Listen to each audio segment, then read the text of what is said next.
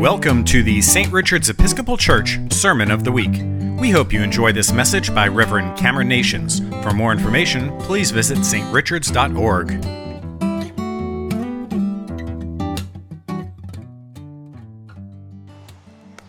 So on April the 3rd, April the 3rd, 1968, Martin Luther King Jr. had a sore throat. He had a sore throat and a slight fever, exhausted from his grueling travel schedule. And so it was for these reasons, actually, that he asked his friend and fellow civil rights activist, the Reverend Ralph Abernathy, to step in for him and speak at a mass meeting that was to be held that night at the Bishop Charles Mason Temple in Memphis, Tennessee. This is the denominational headquarters of the Church of God in Christ. But as Abernathy took the podium that night and he looked out at the hundreds and hundreds of people that were gathered there, packed in this space, he registered the disappointment on their faces when it was he who got up to speak and not Dr. King. Now, I mean, Ralph Abernathy was a gifted preacher, but there's only one Dr. King, right? You know, people were there to see him. And so uh, Abernathy gets out of the podium and he goes, he finds a telephone and he uh, rings up Dr. King and he said, Look, I know you're not feeling well. I know the weather is bad, uh, but could you come and speak to these people? And a few minutes later, Dr. King arrives and it said that actually he was greeted with a standing ovation when he entered the room. That's pretty good to get one before you even talk, right? I mean, that's okay. So the crowd erupts. And uh, Abernathy introduces his friend, Dr. King, and then be- King begins to speak extemporaneously for almost 45 minutes. And the recording of this address, you can find it easily online. You would never know for a second that he's not looking at notes. Right? He, de- he doesn't stammer, he doesn't stutter, he doesn't hesitate. And with his usual eloquence, he preaches and preaches for, like I said, 40, it's like 43 minutes and 45 seconds. So we'll, we'll say 45 minutes. Now, at one point in his speech, he shares about when some years before he had been at a book signing in New York City, and he was actually at this book signing stabbed in the chest by someone at the book signing, nearly died. He was rushed to the hospital. Um, and the paper uh, had reported on this and had mentioned that due to the nature of his, of his injury, where the wound was and all of that, if Dr. King had sneezed before he was on the operating table, it would have killed him. He would have died. And so, at a portion of this speech, Dr. King talks about how grateful he is that he didn't sneeze that day. Because had he sneezed, he would have missed so much. He would have missed the march uh, to, from Selma to Montgomery, the March on Washington. He would have missed uh, the introduction of the Civil Rights Bill. All of these different things. Had he sneezed that one day, he wouldn't have been there to see. And so he gets to the very end of this speech and he says, It really doesn't matter what happens now. He says, I left Atlanta this morning, and as we got started on the plane, there were six of us. The pilot said over the public address system that we're very sorry for the delay, but we have Dr. Martin Luther King on the plane. And to be sure that all the bags are checked and to be sure that nothing would go wrong on the flight, we had to check everything carefully, and we've had the plane protected and guarded all night. He continues, and then I got into Memphis. And some began to say the threats or talk about the threats that were out. What would happen to me from some of our sick white brothers? Well, I don't know what will happen now, he says. We've got some difficult days ahead. But it really doesn't matter with me now because I've been to the mountaintop and I don't mind. Like anybody, King continues, I would like to live a long life. Longevity has its place, but I'm not concerned about that now. I just want to do God's will, and He's allowed me to go up the mountain. And I've looked over, and I've seen the promised land. Now, I may not get there with you, but I want you to know tonight that we as a people will get to the promised land. And so I'm happy tonight.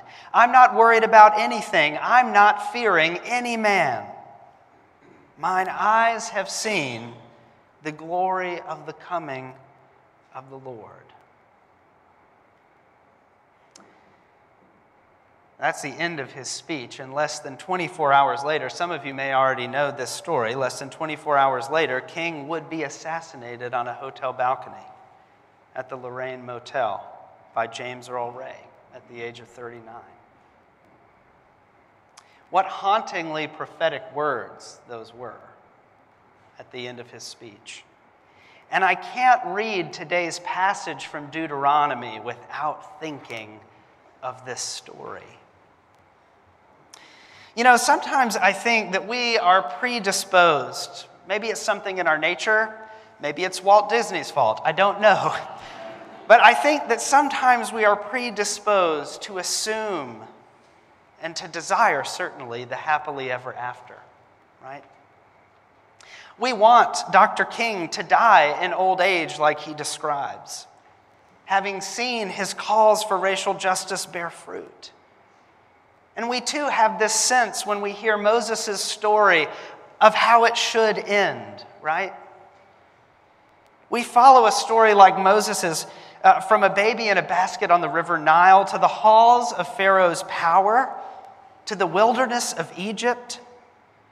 We're there at God's call to Moses to liberate his people. We hear the words spoken mysteriously from this burning bush. We endure the plagues. We feel a sense of hope and relief as Pharaoh finally relents we tense up once again as the Egyptian army closes in on the Israelites, and we look with wonder and fear as the Red Sea parts, but then swallows up Pharaoh's army again. And we journey with God's people. We wait with them as they are left to wander in the wilderness for those 40 years, waiting for the land that God has promised. We hear their complaints and we see God's provision. We sense Moses' frustration. And Moses speaks with God, knows God more intimately than we could ever hope to experience him.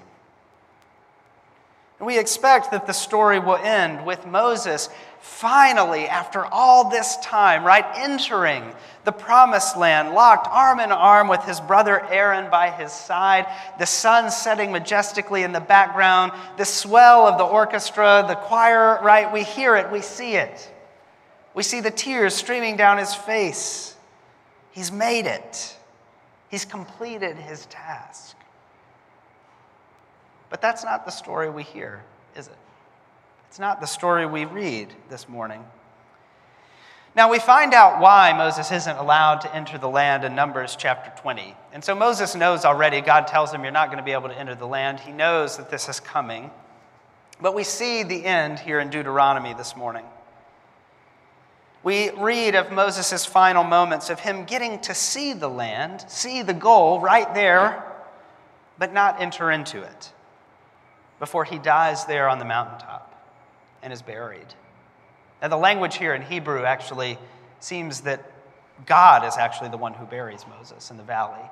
Um, it's a little less clear from our translation, but Moses died and is buried in the valley. And that's the end, right? Every time I read this passage, I can't help but think about and wonder about what must have been on Moses' mind in these final moments the sense of aching desire, that deep, deep longing for resolution, the grief, perhaps, at coming so close, but still being so far. Now, though we all long to reach the end of our journeys and the end of our stories, feeling like everything is tied off neatly in a bow, to feel like we are leaving the world in a good place we too know that sometimes our own stories come to an end in a similar way, with things still unresolved, with a vision not yet realized or fulfilled. Here at the end, in these final moments, Moses is given a glimpse of his goal, of what he worked for, longed for, suffered for. And one could read this passage or this piece of this passage as a bit of cruel temptation. You know, like, God, why show Moses this if he's not going to make it? And Moses knows he's not going to make it. But I want to submit this morning that it is not out of cruelty, waving it out like some sort of prize or carrot that Moses knows he can't obtain. But rather, this is a vision of hope, of hope and assurance. Assurance that it really was all for something. That the story, thank God, actually wasn't Moses's at all. It was God's story. It was God's story. And God's story will continue.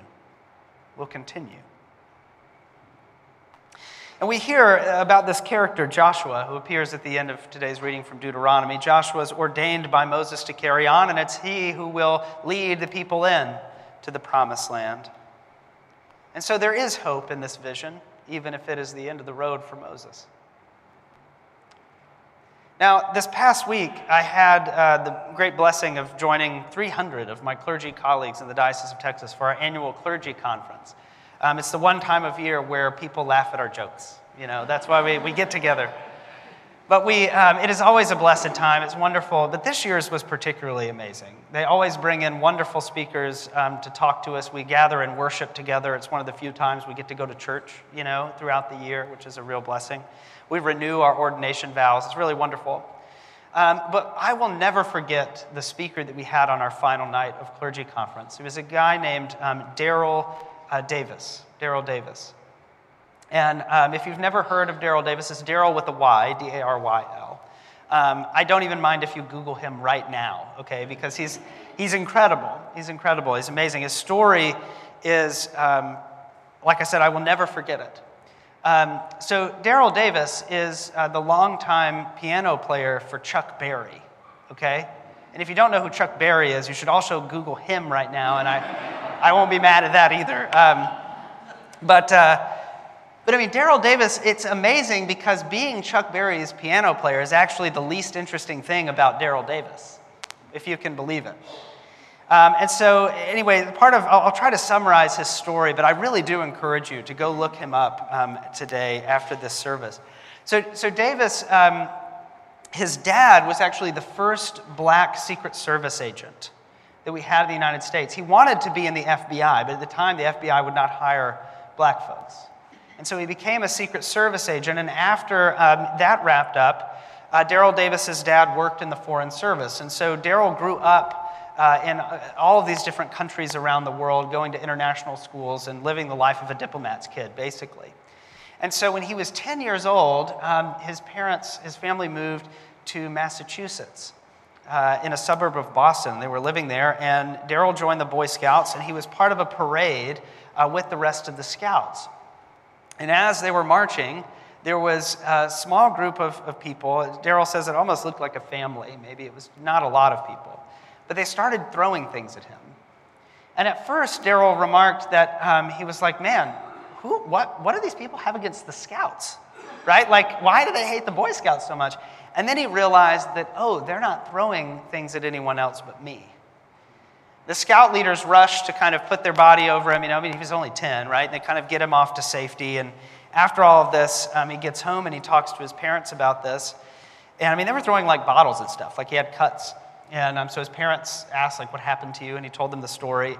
And, and Daryl Davis says, This is the first time my parents sat me down, and this is the first time that I learned what racism was because I'd never experienced it. Growing up in international context, I'd never experienced it like this. And this instance for Davis began a lifelong quest to answer the question how can somebody hate me if they don't even know me?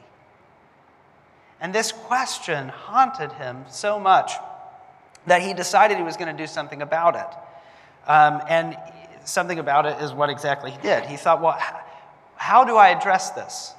Well, his solution was to talk to the most racist people imaginable. That was what he thought to do, to be able to understand and answer this question. So he personally reached out to the KKK, this black man, right? Actually, has attended Klan rallies as a black man at a Klan rally. And over the course of his life, I believe he's in his uh, mid to late 60s now, he has amassed a collection of over 200, I believe it is, Klan robes that have been given to him by, I mean, like grand wizards of states' KKK chapters that have given him their paraphernalia after renouncing their association with the KKK and their position within it. And they don't know what to do, so they give it to Daryl. Now, how has Daryl done this? It's simply by entering into relationship with these people in an oftentimes very scary and sometimes very messy way, and yet it has had profound impact. Mean, he actually brought with him, he had this little bag with him on the stage at clergy conference, and he pulled out a robe he'd brought with him and a hood, the whole thing. Um, it, uh, big flags with swastikas on them from neo Nazi groups. And he's like, all of these have been given to me by people I now know and count as friends and who before hated me before knowing me. Incredible witness. And that's not even the tip of it. I mean, he told so many other stories, and like I said, look him up. Um, he, there's been profiles and features done on him, and he was incredible. And then he ended his talk by going over to an upright piano and leading us in a hymn. Saying, I mean, like, it was just cool. You know, I'm not, I'm just going to tell you, having Chuck Berry's p- piano player lead you in a hymn is cool enough. And he told, anyway, it was amazing. It was amazing. But I just, I think about this and I think about the words of Jesus that we hear today, right? I think about, well, what is the most important thing for us to do, Jesus? Well, it's to love the Lord your God with all your heart, soul, and mind, and love your neighbor as yourself. On these two things hang all the law and the prophets. It's what it's all about. And so, even though Dr. King's story may have ended on April 4th, 1968. Dr. King's story is also God's story. And the witness is born forth in the lives of people like Daryl Davis. Now, it strikes me as well, sitting in that room at Camp Allen and hearing these stories and being surrounded by clergy, that this is also in many ways the work of the church. That what the church is meant to do is to live into that phrase, it's that proverbial phrase that we plant trees, the shade of which we will never enjoy, right? That the work of the church is always investing in, discipling in, and carrying on God's story of promise and hope and redemption and resurrection. And so when we look for where the promised land is and how to get there, Loving God and loving our neighbor can't help but get us just a little bit closer. Just a little bit closer. And as we look around at times like these that seem scary and uncertain, where divisiveness and division and conflict and violence seem to rule the day, and we may reach a point where we look at the world and go, I'm not sure this is the world I desire to leave behind. We can rest in the hope that we have been given a glimpse of that promised land. And that though our story may end, God's continues. Amen. Thank you for tuning in. For service times or more information on St. Richard's, please visit strichards.org.